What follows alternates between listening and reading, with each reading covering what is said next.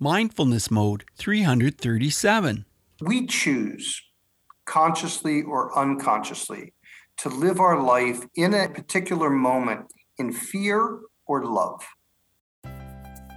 You're listening to Mindfulness Mode with me, your host and mindfulness life coach, Bruce Langford. Welcome to the show. Welcome if you're new, and if you're a returning listener, Mindful Tribe, so glad to have you with me as always. Today, I received an email from Janice. She says, I worked in the corporate world, and now I'm at home with my three children, all under six. I learn about mindfulness from my little ones, and I practice mindfulness with them every day, getting ideas out of the show because I love to listen to every episode that you publish of Mindfulness Mode. Well, thanks for the email, Janice. I, I truly appreciate that. And listeners, you can always email me at bruce at mindfulnessmode.com. I love it when I get ideas and thoughts and shares from you, Mindful Tribe. And you might know I send out mugs and t shirts to random listeners when you reach out to me. Janice will be receiving a mug, a mindfulness mode mug to put your morning coffee or tea in. Janice's email reminded me that I need to share with you, Mindful Tribe, that I have a children's book that I wrote. I haven't mentioned much about it on the show lately, but it is about mindfulness and it's called 21 Ways to Practice Mindfulness with Your Child Every Day for Seven Minutes. If you have children, you might want to check out the suggestions I've put together in that book. It's a 37 page book with lots of great pictures and out of the box ideas. I encourage you to get the book right now. All you need to do is go to mindfulnessmode.com slash 21 ways and that book is yours absolutely free. And by the way, please subscribe to Mindfulness Mode wherever you listen to the show. And and I love how you share the show with your friends, and I know that you do because a lot of people mention it in your emails. But the more you share the show, the better it is. And don't forget that the show notes are at mindfulnessmode.com as well. Today, we're talking about how companies can be so much healthier if they practice a culture of mindfulness. A number of years ago, Bob Rosen founded his business called Healthy Companies, and he now has a new book called Conscious The Power of Awareness in Business and Life. I think you will enjoy this episode. Sit back, relax, and take it all in today's episode of Mindfulness Mode. Hey, Mindful Tribe, guess what? I've got a fantastic author with me today who is exactly on point with mindfulness and everything we've been talking about the show uh, on the show. I've got Bob Rosen with me today. Hey, Bob, are you in mindfulness mode today? Oh, I go in and out. Dude, I think that's what we all do, isn't it? well, Bob, let me share a little bit about you with our listeners today. Bob Rosen is a trusted CEO advisor. He's an organizational psychologist and he's a best selling author. He has long been on a mission to transform the world of business one leader at a time. Bob founded Healthy Companies International over 20 years ago with the singular goal of helping executives achieve their leadership potential. Bob and his colleagues started an in depth study of leadership, and since then, he's personally interviewed more than 500 CEOs in 45 countries. They're in organizations like Ford, Citigroup, Pepsi, Johnson & Johnson, and so many more. He's become an advisor to many of these com- companies and coordinates the Healthy CEO Round Table. Bob's most recent book is called Conscious The Power of Awareness in Business and Life. So, Bob, you are definitely making a huge difference in mindfulness and the world of business. Let's start here. What does mindfulness mean to you in your life? Um, mindfulness means to me uh, moment by moment awareness, uh, being present centered. Uh, that helps you really understand your perceptions, your thoughts, and your feelings. Very good. And when did you realize that you wanted to start making a difference with leaders in business? um, that was some time ago. I'm uh, assuming it was. Yeah, maybe 30 years ago. I, I, was trained as a clinical psychologist, and um, I found myself playing Chutes and Ladders. Do you remember that game? Yes, I with, do. Uh, with a little five year old boy at Children's Hospital. And he started beating me, and I found myself competing with him. And I said, Whoa, I'm in the wrong profession. So I went to a headhunter. They called executive search headhunters back then. And I took him out to lunch and I told him my story because I, I didn't know whether I wanted to do that. And he said, Why don't you do what you've learned, but just stand up? And it was one of the great gifts that someone gave me, which was to take principles of human development and behavioral science into corporations. And that started my career. Um, and since then, I've had the opportunity to uh, interview uh, now about 500 CEOs face to face in about 50 countries, and um, and got a MacArthur Foundation grant to study this. And in the last 20 years, just been consulting to companies and CEOs. And do you remember the first company you went into to consult at? Yeah, I remember two stories. Do you? Uh, yeah, the first was um, I was at Herman Miller in Zeeland, Michigan. And this woman was in a cafeteria and she was very carefully putting chairs in a row in the cafeteria. And I said to her, You seem so committed to putting these chairs so perfectly in line. And she said, Well, I feel good about my job because the CEO treats me really well. And eventually that afternoon, I met Max De Pree, who is the CEO of Herman Miller. And that was my first image of a conscious leader uh, building a healthy company. A couple weeks later, I was at a conference and um, I walked up to the CEO of a large major insurance company and I introduced myself, and he completely ignored me. And I felt like a felt like a fork on the table, and that was my first glimpse of the impact of an unconscious, unaware leader and uh, those two images really sat with me for some time. And then the rest is history. So if I'm a CEO and I come to you and I and I say to you, "Hey, we're making great money in the company. Things are rolling along and going well, but I just have a feeling that there's a, there's a problem within the workforce. Like we're losing people that I don't think we should be losing. They, they don't seem to be quite as committed. I think we need an element of mindfulness. Where would you start and what would you do? Well, first off, I would put that um, that interest into a bigger uh, business context, and I would say, well, I understand that completely. Um, most organizations are struggling to figure out how to survive and thrive in a disruptive, accelerating world. Uh, the world today is almost changing faster than the ability to adapt. And that's creating problems for individuals, it's creating problems for organizations, and creating problems for our communities and society as a whole. So, what we need to do is to help people adapt to change.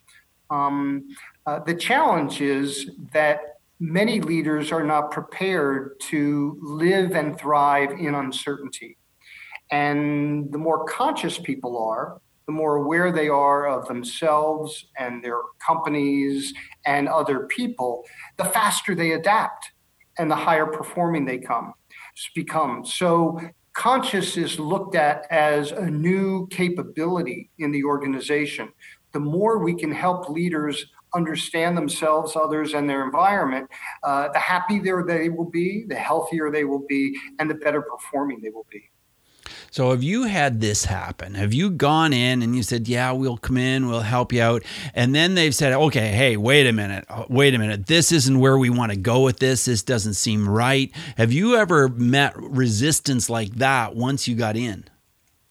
Uh, sometimes you meet anxiety, and you meet uh, people's inability to look inside, their inability to think big or to get real with themselves um, but most people have a desire, I think, to tap into their innate wisdom.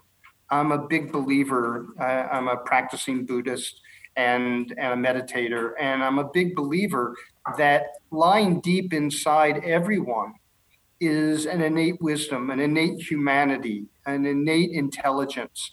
Um, but unfortunately, as we go through life, we create moats of fear around us, and and people want to tap into that inner core, but they're scared. And so, if we can help people um, become more conscious, more grounded as human beings, uh, they'll be happier people and better performing. Well, you talked about certainty already. And, you know, some people, I think a lot of people have this concept that, you know, if I could only have certainty in my life, that's what will make me content. That's what will make me happy. But it's really the opposite is true, isn't it? That if I can learn to embrace uncertainty, can you expand on that a bit more so that our listeners can understand what this is all about? Well, uh, most people probably who understand mindfulness know that stability is an illusion and uncertainty is reality. And in an uncertain world, we are all by definition vulnerable. And that's an Im- important set of statements um, to understand how do you survive and thrive in uncertainty. Um, I like to use a two by two uh, matrix that has personal power on one side low personal power or high personal power, and acceptance or comfort with uncertainty on the other axis, low comfort and high comfort.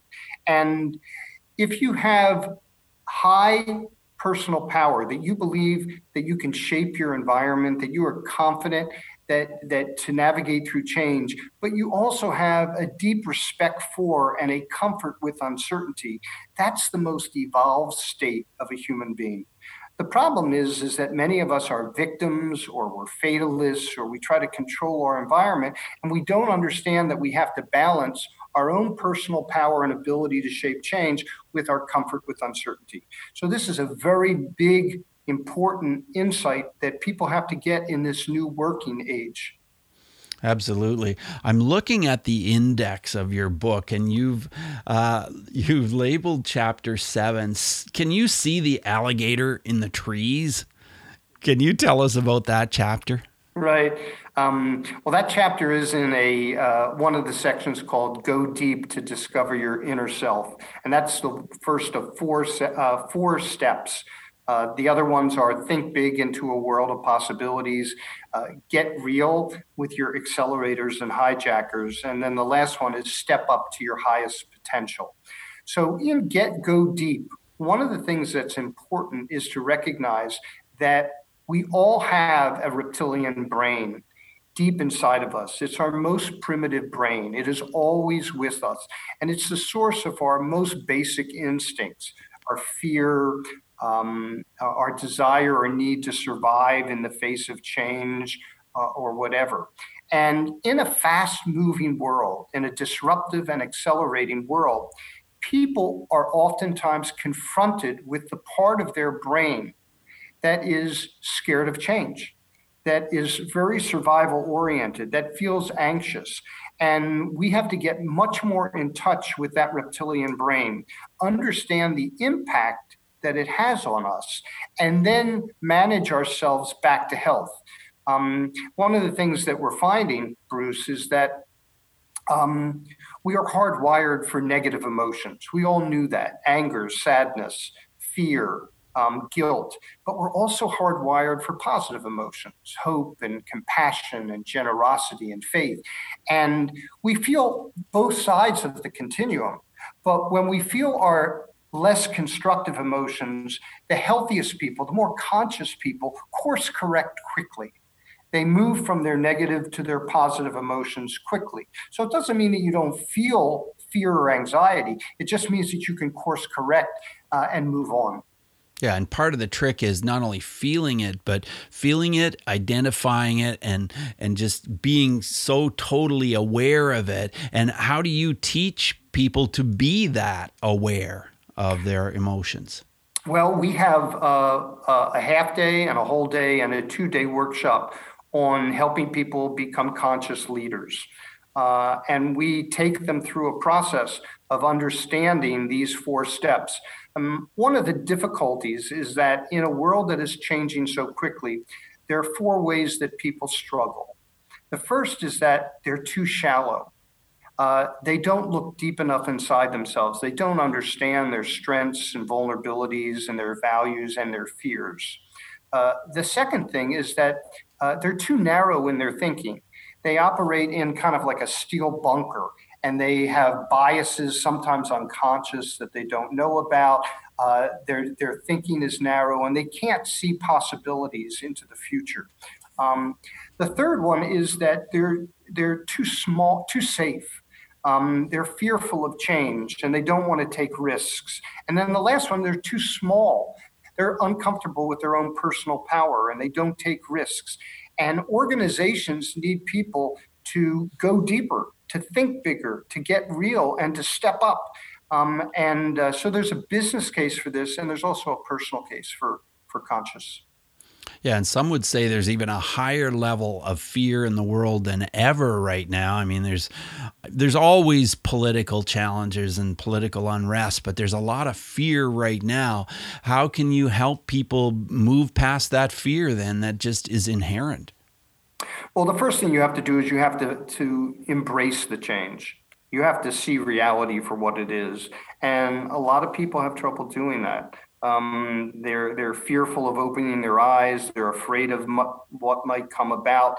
Um, I love the expression that um, change happens to people, and change happens for people. And the first one tends to be dysfunctional. You you feel like you've lost total control, and you can't sort of succeed in the midst of change. The second one suggests that change is happening all the time, and although we may not see it at one moment it is actually there for a purpose. It's the purpose to help to elevate you, to tap into your full potential. And so embracing change becomes very, very important. Uh, the second part is to experience the change. Um, a lot of people run away from those uncomfortable feelings that change brings. Um, so getting comfortable with being uncomfortable, uh, getting comfortable with just enough anxiety um, is really the source of being resilient in the face of change. Um, and then lastly, uh, and the third and fourth things is one is that we have to uh, step up to the change and we have to allow ourselves to experience all of that aspect of change. So um, it's really changing our relationship to change that is so important. Well, you do these workshops with leaders, half a day, full day, two days. What kind of follow up do you offer to that, or do you offer follow up? You know, well, I think it's important um, to provide ongoing coaching to people around leadership challenges because our definition of conscious is awareness in action. Uh, so we're very interested in how you take. I mean, mindfulness is an important practice. I practice mindfulness uh, in my meditation. I meditate uh, 20 minutes a day, not every day, but I try to do it. And it keeps me focused, present centered as much as possible. But business work success requires that we are aware all the time. We're aware of ourselves, other people, and the surroundings. And so, conscious to me is awareness and action. So we have to help people on an ongoing basis. So we have tools that we offer people, and we have boosters to help them remember some of the principles that we've taught. Um, and it's all part of a, um, a whole approach uh, to teaching people how to uh, thrive in this new uh, crazy world, uh, to be grounded and conscious. Can you share with us one of the tools that you use to help leaders in this way? Uh, sure. Um, uh, first of all, I wrote a book some years ago called Just Enough Anxiety. And it was my book, that was my first dabble into this whole area of change. And it, it, it I, I, was, I was discovering that we have pathologized the concept of discomfort and anxiety. Now, for some people, they have a dysfunction, a pathological condition, and they need medication or therapy. But I'm talking about the, the, the, the, majority of us. And I separated it between too little anxiety, which was the face of complacency, and too much anxiety, which is the face of fear and chaos. And just enough anxiety is just the right amount of energy. So, how do you help people? A tool would be how do you help people discover what level of anxiety they have in the face of change? And if they have too little, how can they turn up the heat? on themselves and other people. And if they have too much, how can they turn it down? Because anxiety is contagious. Our mirror neurons are communicating uh, with um, people around you. And so if you're anxious, if you have too little or too much anxiety, that gets communicated to other people. Yeah, that's interesting. Yeah, just walking into a room, you can feel that energy, can't you? Whether it's the room's filled with anxiety or it's filled with a sense of freedom and relaxation. Yeah, absolutely. So, as you walk into rooms when you speak and and do uh, you know talks, do, how do you feel just before that's beginning to take place, and how do you deal with your own feelings? It's a great question. Um, if I'm not feeling just enough anxiety, I'm worried uh, because they're not going to get the best speech uh, from me. Uh, uh, so I don't want to be complacent, um, but I don't want the anxiety to overwhelm me. Uh, and I've learned to get comfortable being uncomfortable right before a speech. Um, but you raise a, really important question, and that is that uh, I became interested in this whole area of uncertainty um, about 12 years ago. Um, I was diagnosed with atrial fibrillation and I was rushed to the hospital. Uh, an early diagnosis, actually, my first diagnosis with that was probably age 40. And, um, and about 10 years later, and I had a bowel obstruction. I was at the gym and my bowel starts didn't work. And I went to the hospital a couple times with bowel obstructions and eventually had surgery. And then a year later, I was sitting on the beach in the Canary Islands and my back herniated and I had to come back and get surgery. So I was confronted. I was a healthy guy. I went out, I worked out, um, I was in shape, but suddenly I was dealing head on with uncertainty. And that's how I got very interested in Eastern philosophy. And I started reading lots and lots of books about Buddhist philosophy and practice. And I changed my relationship to uh, uncertainty and to change and to anxiety and to fear and uh, and I started opening my eyes to what other people need to do to actually survive in all this disruption and acceleration. So that's how I sort of discovered this myself. And how long did it take before you became a, a, true Buddhist? You started studying and you worked through this. And what was your pathway in that area? I don't think I ever became a true Buddhist. I mean, I mean, my meditation was my Buddhist practice, and it affected obviously my relationships and my desire to develop an open mind and an open heart in my relationships with people. Um, but I started meditating, and 20 minutes a day, and uh, and the first obstacle they had to overcome is that the goal was not to create peaceful mind. The goal was to experience myself fully and sometimes that was peaceful and other times it was horrible. Yeah. because I, because all important stuff was funneling up to the surface and my job was to really understand it and and to understand the impact it had on me and other people. And just like most meditators discover that it's not all the holy grail. Um, but ultimately over time the meditative practice helps you to really become deeply aware of yourself and the moment. Right. And you've talked about 20 minutes a day is your meditation. Is that silent? Is that guided? What's that like? It's a sitting meditation. Um, sometimes I will do a body reflection, start at my the top of my head and move down to my toes. And the deeper I get into that body reflection, uh, uh, the more relaxed I get. Uh, sometimes I will put an issue that I'm dealing with. I may be feeling upset about something, uh, angry about something. I'll put that front and center and then drill down about what is causing me to feel that way. I often find that um, I get to uh, my attachment to something, either the attachment to the past or the future, the attachment to being in control or being perfect or my attachment to success. Um, and uh, and and that oftentimes helps me peel back the real cause of my d- discomfort. So it's a city med- meditation. Right. Uh, Bob, I'm thinking about all of those interviews you did, you know, over 500 interviews with CEOs. What is the most surprising pattern that started to take place that you noticed as you interviewed these experts? Well, I think that the most effective CEOs in the world um, and and I'm talking about CEOs like the heads of Boeing and Coca-Cola and Target and Ford and Samsung and um, and uh, the vendor companies all around the world, um, is that they're self-aware and committed to their own development. And when you get a CEO like Mark Bertolini at Aetna, who is deeply aware of himself, um, he had a life health crisis early in his life. Uh, I never interviewed him, but I've been reading about him, and uh, and he really is seems very conscious. So being self-aware and committed to your own development enables you to see your business as having four agendas: uh, the the human agenda, which is the purpose and the values and the leadership and the culture the operations agenda, which is how do you make your product, whether it's a car or a pharmaceutical drug or artificial intelligence.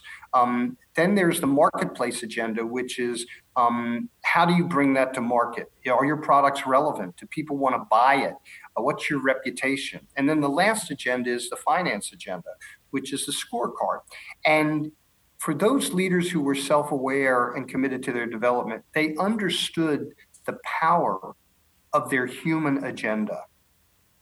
And it was their human agenda that drove what in business we call your value chain. And the finance agenda is the scorecard. So those leaders are able to prioritize, invest in, and champion the human agenda of their business. And that is the driver of their success. Bob, I'm interested in the feedback of your most recent book, Conscious. Have you started to receive some feedback? I know that the book is officially being released in July, July 18th. Here's what the there it is. looks like. There it is. Conscious. I just got my first uh, my first copy yesterday. Oh, awesome! Uh, yeah, yeah, it's very exciting. Um, so the reactions? Yes. I think people are ready for this. Um, if you look at society now, uh, there's more partisanship, more cynicism, more mistrust, uh, more anger uh, uh, that we're throwing arrows at each other. And if we were more conscious, more aware of ourselves, uh, we could we could um, do a much better job. Inside companies, there's so much technological disruption, so much change and transformation and and so leaders are figure, try, asking themselves, how can I move 20,000, 50,000, 100,000 people so that they're more aware of what's going on? Uh, we just conducted a Harris poll, um, and uh, we'll release the data on July 18th. Um, and what we found is that over 50% of Americans in our survey found that their leaders were not adapting very well to change. And secondly, is over 50% of people, 52% of people said their leaders were not conscious. And we define conscious for them, aware of yourself, others, and your surroundings. And and so that's a problem right now. That it's is. a problem in society. And and if we could get our leaders at all levels uh, to become more conscious uh, we would build better organizations and have a healthier society. Well, you do consulting all around the world. Do you notice any trends that vary from the different countries and the different areas of the world in business and mindfulness?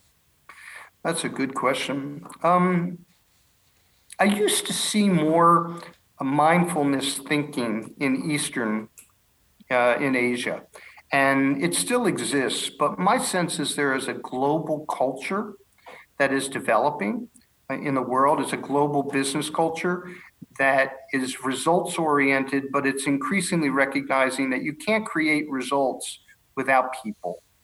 And people have to be healthy and grounded and conscious in order to step up and innovate, to uh, perform better than the competition, uh, to be engaged in the organization, to work in teams and be collaborative. So I think there's a recognition that I think a lot of leaders are struggling right now to figure out how do I get my workforce to step up and be change ready, to be able to navigate through all this change and transformation. And it's my belief that building these grounded and conscious capabilities will enable leaders to move their organizations forward. And so, a good start for leaders could be to get your book and read it. Am I right? Yeah, I mean, the book is written, the book, Bruce, the book was written to um, everybody. Um, there's stories from all walks of life, from Judy Shepard, who uh, was Matthew Shepard's mother, um, who took on the mantle of uh, anti discrimination and gay and lesbian rights. There's stories of Vince Roche, who runs one of the largest technology companies. Um, there's a story of Michael Bloomberg in New York. So there's stories from all walks of life, but the principles of go deep, think big, get real, and step up are human principles. They're human lessons for anyone. And I always ask a question about bullying. Can you share a story? Maybe it's from your book or maybe it's from your own life about bullying where mindfulness would have made a difference. Well, um, I'll give you a personal example and then a business example. Please. The personal example is uh, I'm a gay man, and I, I've been with my husband now for 35 years. Um, but I've been very sensitive to watch how society um, has changed on its consciousness about gay and lesbian people. Um, and uh, I also look at the Me Too movement and women. And, and, and there were so many men who were abusing women, um, and they weren't conscious of the fact that they were doing it. Um, and the norms were such that they could get away with it. Um, and women for their part, may or may not have been conscious of being abused or they didn't want to talk about it. And they they developed their own consciousness to speak out and to be comfortable with their own personal power in the world. So those are examples where I think bullying has affected my life. In a real life example, take ABC Studios and Roseanne Barr.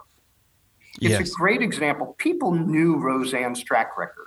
Yes. They knew her prejudices but they wanted to hit series and they hired her. And one wonders whether, if they were a little more conscious and aware of the potential impact, the inevitable impact of Roseanne discovering that she can speak out and, and say her mind in the most prejudicial way, you know, maybe they wouldn't have made that investment.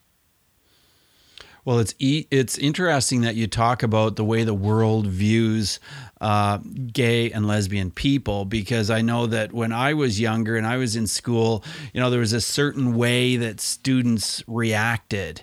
And my son is 16; he's in high school now, and you know, it's completely different. It's completely different. It's but there's still that stigma there. There's still there's still prejudice and as we continue to move through this, what's the best way for us to, I guess, accept, but at the same time, make a difference? I have great hope uh, in the ability of people, if they put their mind to it, to become more conscious, um, to get in touch with their biases. Uh, I also have great hope for the younger generation. Uh, I mean, the younger generation is driving this. Uh, just on the, the issue of gay and lesbian issues, they don't care. They have exactly. friends right from the start who are gay yep. and lesbian. I mean, kids are coming out at ages 14 and 12 and 15. Um, so I have great hope in young people. They understand that we have to love each other. See, ultimately, I think it comes down to this. Uh, we are we choose consciously or unconsciously, to live our life in a particular moment in fear or love. And we have that opportunity to choose. When we go down the path of fear, there is disruption, there is disharmony, uh, there is disease. And when we go down the path of love, there is collaboration, there is connection, there is mutual respect, and there is the ability to navigate through a lot of change. And, and so I think that we need to allow ourselves to tap into that very human and natural desire for love uh, rather than fear. I think that's very well put, and I appreciate your comments on this. As we move forward, Bob, in the interview, I want to ask you five quick answer questions. So just 30 second answers are fine. The first one is this Who is one person who in- influenced the mindfulness in your life? Wow. I would say my partner, my husband Jay. Uh, he he is a very fair, honest uh, person. He was in politics for 20 years. He just stepped down, uh, being the chair of the Arlington County Board, and uh, he's taught me a lot about the importance of being conscious. How has mindfulness affected your emotions? We talked about this a bit already, but can you sum it up? Sure. Um, I think that um, uh, we everybody feels their emotions in a band, and some people have a narrow band of emotions, and some people have a medium band, and some people have a very wide band. Like a manic depressive would have a very wide band, and some people who are stoic have a narrow band. I'm in the middle, and so I feel life intensely. Um, both the ups and the downs. And so my mindfulness has enabled me to manage that so that my band isn't too wide um, uh, and and and hijack me in the process. How is breathing a part of your mindfulness? Oh, I have to remind myself all the time. Uh, uh, I sort of laugh at myself when I when I'm in the shower or I'm walking, and I notice that I'm not even breathing. I'm like holding my breath, and it and so deep breathing is such a wonderful skill to develop in terms of getting more peaceful and mindful. Your book, Conscious, the power of awareness in business and life is awesome. And I will put this in our show notes. But do you have any other books that you would recommend that is related to mindfulness? Well, I always like the book um, Mind is an Ally. Um, that's a lovely book to for beginner meditators. Um, and then I'm a big fan of Pema. Um, it's, it's just, just the, the Buddhist nun from Halifax. She's just a fantastic writer and has taught me a lot about the importance of getting comfortable with uncertainty. Excellent. Excellent. And if you could share an app which helps with mindfulness, I don't do know one? one? I don't use them. Yeah. Uh, um, my app is in my roaming mind.